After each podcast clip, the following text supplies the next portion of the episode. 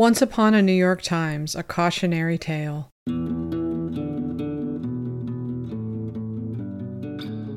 This is the final act in a sad, sorry saga of a once great newspaper.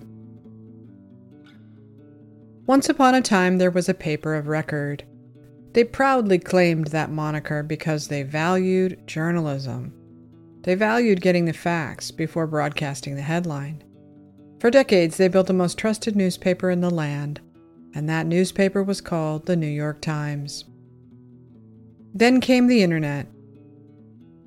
A gaggle of hoodie wearing, flip flop dude bros moving fast and breaking things nearly put the Times and other outlets out of business. Now anyone could have a website and report the news they wanted, like Matt Drudge, whose news shaped opinion rather than informed the public. The Times rallied and evolved, becoming the most read newspaper online, where they have remained since the turn of the millennium. But clickbait changed the way news was delivered. Now the headlines had to bring eyeballs to websites. The more outrageous the headline, the more likely the clicks, and the more ad revenue from Google and other traffic based ad servers. A couple of those dude bros invented social media around 2006 but Twitter especially threatened the Grey Lady. Users can log on and get breaking news faster than reporters or editors could produce or fact check it. The New York Times warned us of the danger of that kind of fast moving river of information, opinion, and news, which would eventually be renamed as misinformation and disinformation. Their opportunity to smack down Twitter hard came in 2013. I sent my first tweet in 2006 from my Treo before the iPhone was released. By 2013, I was a heavy Twitter user, thinking of myself as an early adopter and savvy self made citizen journalist. After the Boston Marathon bombing, the FBI asked the public for help finding the bombers on the run. Today, we are enlisting the public's help to identify the two suspects. After a very detailed analysis of photo, video, and other evidence, we are releasing photos of these two suspects. They are identified as Suspect 1 and Suspect 2. They appear to be associated. Suspect 1 is wearing a dark hat. Suspect 2 is wearing a white hat. Suspect 2 set down a backpack at the site of the second explosion just in front of the Forum restaurant. We strongly encourage those who were at the Forum restaurant who have not contact, contacted us yet to do so. As you can see from one, of the, uh, from one of the images, suspects one and two appear to be walking together through the marathon crowd on Boylston Street in the direction of the finish line. That image was captured as they walked on Boylston in the vicinity of the intersection with Gloucester Street. As you can see, the quality of the photos is quite good, but we will continue to work on developing additional images to improve their identification value. Further, on FBI.gov, we have photos of the suspects. The photos and videos are posted for the public and media to use, review, and publicize. For clarity, these images should be the only ones, and I emphasize the only ones, that the public should view to assist us. Other photos should not be deemed credible, and, and they unnecessarily divert the public's attention in the wrong direction and create undue work for vital law enforcement resources. With this powerful tool at our disposal, most of us took to the internet to find the bombers, based on fuzzy images sent out far and wide. A friend who had been a real journalist in the 1970s sent me a story on Reddit that supposedly tracked down one of the bombers, a missing student from Brown University. But that story would turn out to be false. That student, Sunil Tripathi, had committed suicide a month earlier. It was both a scandal that we'd all rush to judgment to smear an innocent man, not to mention putting his already grieving family through yet more suffering, and an opportunity for old media to warn the public of new media when it came to spreading a lie far and wide. As a participant in the scandal, I was interviewed in this time story for podcast listeners a headline Should Reddit be blamed for the spreading of a smear? When a picture of Sunil Tripathi was posted on Reddit alongside an image of suspect number two in the aftermath of the Boston Marathon bombings, it fueled speculation that they were the same person. By Jay Caspian Kang, July 25, 2013. Quote, The removal of Help Us Find Sunil Tripathi was noted by several people in the media, including Sasha Stone, who runs an inside Hollywood website called Awards Daily. At 10:56 p.m., Stone tweeted, "I'm sure by now the FBI press office is looking into this dude," and included a link to the Facebook page. 7 minutes later, she tweeted, "Seconds after I sent that tweet, the page is gone off of Facebook, if you can cache it." Several journalists began tweeting out guarded thoughts about Sunil's involvement. If the family had taken down the Facebook page, the reasoning went, it must mean that the Tripathis had seen their missing son in the grainy photos of suspect number two, end quote. And this, quote, Many of the reporters who helped spread Sunil's name apologized in one form or another. Kevin Galliford, the TV journalist in Connecticut, told me he apologized directly to Akil. Sasha Stone wrote a heartfelt blog post apologizing for her tweet on Awards Daily. Marcus Paolo, a freelance journalist who happened to be on the ground in Cambridge and Watertown during the early mornings of April 19th, posted a set of journalistic guidelines that he hoped would help his fellow Redditors exercise more caution in the future. As of this printing, Di Paolo's guidelines are still the most upvoted comment in the thread. Caspian closes his piece this way quote, to blame Reddit is to pretend that the platform is the problem. A hive mind may have existed on Reddit during the early days when the community was small and self selecting. But now that traffic has reached 70 million visitors a month, asking Reddit, whatever that might mean, to police its own news content seems to misunderstand the problem. The Sunil Tripathi debacle isn't really a new media problem, much as those who think of themselves as members of the old media might like to see it that way. This is what media is now a constantly evolving interaction between reporters working for mainstream companies, journalists and writers compiling and interpreting news for online outlets, and thousands of individuals participating on their own in the gathering and assembling and disseminating of information. It's a tremendously messy process, at times thrilling and deeply useful, and at times damaging in ways that can't be anticipated. How it all gets straightened out, how some rules might be codified is going to take a while. End quote. I learned a hard lesson from that episode, so now I think before sending out tweets or writing headlines. The New York Times seemed to see itself beyond reproach back then, but they were also about to learn their lessons the hard way. The resistance. By the time Trump was elected, Twitter had morphed into a Greek chorus and an arena for public shaming, the New York Times reporters were under constant surveillance to ensure they did not normalize a fascist. Reporters like Maggie Haberman were routinely and savagely bullied for normalizing Trump. Their response was to capitulate all too often to Twitter hysteria. Twitter users would set the narrative, and the Times was not just expected but mandated to follow it. I found this out, along with so many others, in the summer of 2020 when we watch the New York Times and other outlets lose their credibility to make nice with Twitter. The proof that the Times no longer prioritized information and truth above the needs of fragile, entitled, spoiled people on their own staff and on Twitter was the controversy over the infamous Tom Cotton essay, Send in the Troops. To date, their withering, humiliating, legacy ruining statement precedes the essay, as though they can't trust their readers they can't trust their reporters, and they can't trust themselves. For podcast listeners, the story Send in the Troops.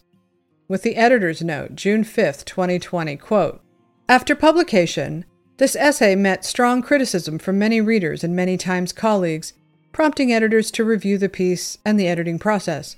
Based on that review, we have concluded that the essay fell short of our standards and should not have been published. The basic arguments advanced by Senator Cotton however objectionable people may find them, represent a newsworthy part of the current debate. But given the life and death importance of the topic, the senator's influential position, and the gravity of the steps he advocates, the essay should have undergone the highest level of scrutiny. Instead, the editing process was rushed and flawed, and senior editors were not sufficiently involved. While Senator Cotton and his staff cooperated fully in our editing process, the op ed should have been subject to further substantial revisions, as is frequently the case with such essays, or rejected. For example, the published piece presents as facts assertions about the role of cadres of left wing radicals like Antifa. In fact, those allegations have not been substantiated and have been widely questioned.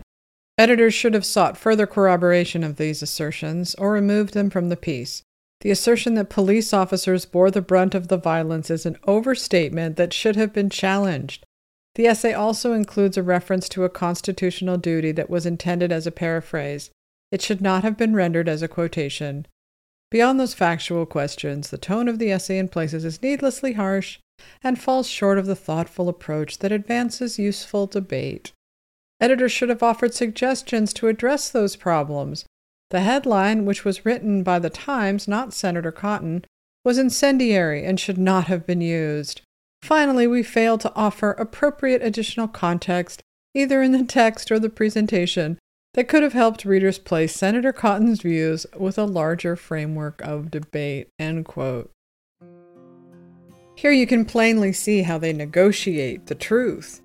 They insist we all accept the lie that the police didn't suffer, and that there weren't roving bands of mostly white agitators who were breaking windows and burning buildings. And even the truth must be adjusted and softened for overly sensitive readers. None of that happened. They were mostly peaceful protests against the racist Nazi police and their president. Got it.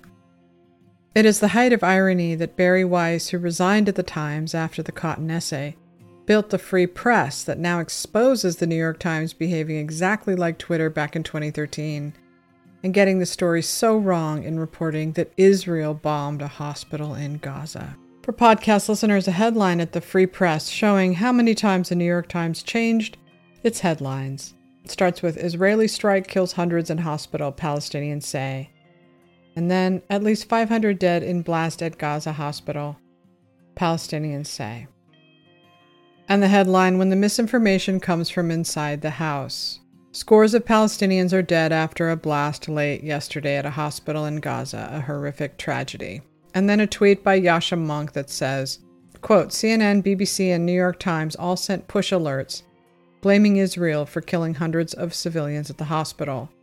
If, as now looks likely, it is confirmed that the cause was a misfired rocket from Islamic Jihad, will they send push alerts correcting the original story? Of course not. End quote. And a tweet by Konstantin Kisin The people who spent the last many years demanding censorship of misinformation and disinformation have spent 24 hours spreading horrific and damaging unverified allegations pushed by a terrorist organization as the truth on their gigantic platforms. End quote. Plenty of people are still hedging on this story, as though Israel would lie about something like this and make themselves look even worse before the eyes of the world than they already do.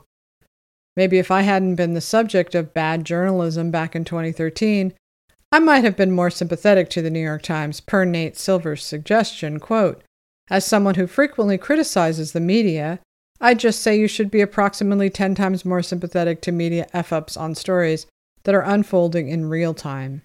It's literally 10 times harder. To be less sympathetic, media outlets need to be a lot better about admitting when they effed up, though. End quote. But we should not go easy on them, not for one second. They're the paper of record.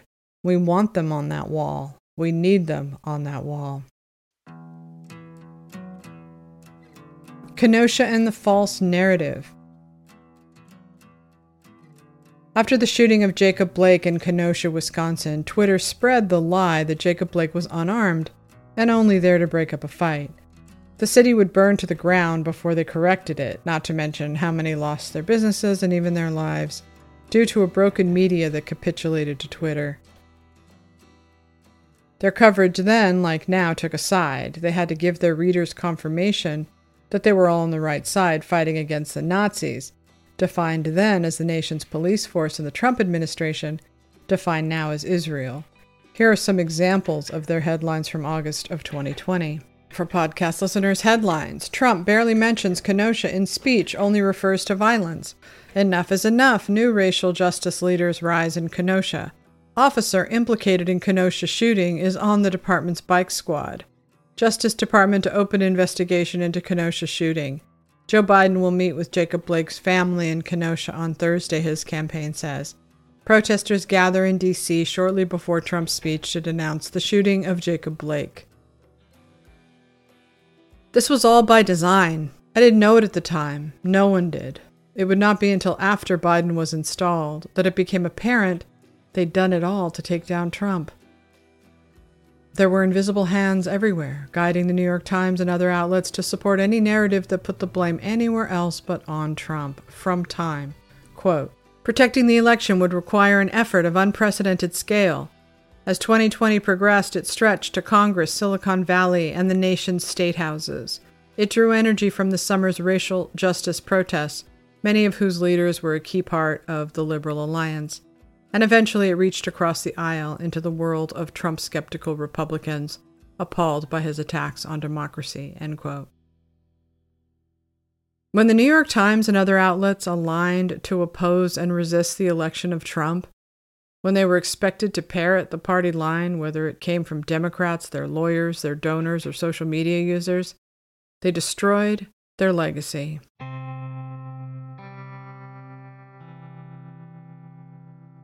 There will be no happily ever after for the New York Times, and there shouldn't be. If we keep up the pressure to hold them to their own high standard, perhaps we can salvage some of what they once were. When Hamas attacked Israel, I found Twitter too horrific and chaotic to follow. I turned to the New York Times instead because, at least at first, they were reporting the events as they unfolded. I was grateful then that they existed. But, as with every news event now, sooner or later they had to push the chosen narrative. Not just because the left is their bread and butter, but because most of those hired are true believers and will push the narrative regardless. The story of the hospital bombing was a sober reminder that it's not possible to trust any single outlet for news now, not even the paper of record. Even people on their own side now, on the left, are shattered by this blunder by the Times. For podcast listeners, a tweet by actress Jessica Chastain, quote, Is there any place that I can get accurate news? We are living in a dark time when giants like the New York Times and the Washington Post rush to conclusions in trying to keep pace with social media. Social media is not a credible news source. Please, folks, guide me to a place where I can get well sourced information, end quote. The truth can be found. You just have to look around a little and check each outlet's version of the story to find it. Had I never done that, I would never have known about this little seen video I've posted here many times. It's of a beloved community business owner named Sue in Kenosha, who lost her 100 year old mattress store in the riot. Now to the story of a man who risked his own life to save a friend's business during the violent clashes in Kenosha. He was beaten by looters, and today CBS 2 investigator Megan Hickey was there when that man was reunited with the owners whose store he tried to save. This was a hundred year old building, a family run mattress store. For one man who risked his life defending it, it was much more than that. It's hard. God, this is hard. She surveyed the damage up close for the first time today. Every inch of Sue Moniz and Keith McCarty's mattress store is destroyed. But they've had something else on their minds. Well, someone else. He's, he's teeny, but he loves fiercely and is, he, he's just my hero. I'm sorry, sir. I'm very sorry about that, man. Armed with nothing but a fire extinguisher, 70 year old Robert Cobb tried to defend his friend Sue's shop from a group of arsonists and looters Monday night. They just threw a bottle at this guy. The whole thing was caught on camera. We want to warn our viewers it's difficult to watch. Fresh from a double bypass surgery, Robert was standing guard until someone punched him so hard in the face No! No! that he collapsed to the sidewalk. I, I can't. I, I can't. And I can't even think about how bad it could have been. I mean, it's bad enough. They broke his jaw. Robert playfully dodged our cameras most of the day because he said he wants the story to be about how much the Kenosha community loves his friend Sue. It's funny because Sue said the story is about Robert's bravery. Either way, their reunion was beautiful. Robert Robert's jaw was broken in two places and he went in for surgery this afternoon. This is my rock, my inspiration. Even though their shop is rubble. We will rebuild. And... These owners say they found a silver lining in the violence and destruction that's ravaged their community, and that break in the clouds is a lifelong friend. This is stuff. I mean, it's devastating. It was my livelihood, a lot of memories, a lot of, you know, but but it's, it's just stuff. I can't replace that man. That man's not just stuff. Almost three days later, the building is still smoking. Not many cared about this story because carried about it supposedly meant you valued property over people. But I keep posting it because it is an example of good journalism. Somehow, this local news channel managed to do what journalists used to do get the story. Don't take sides, tell the truth.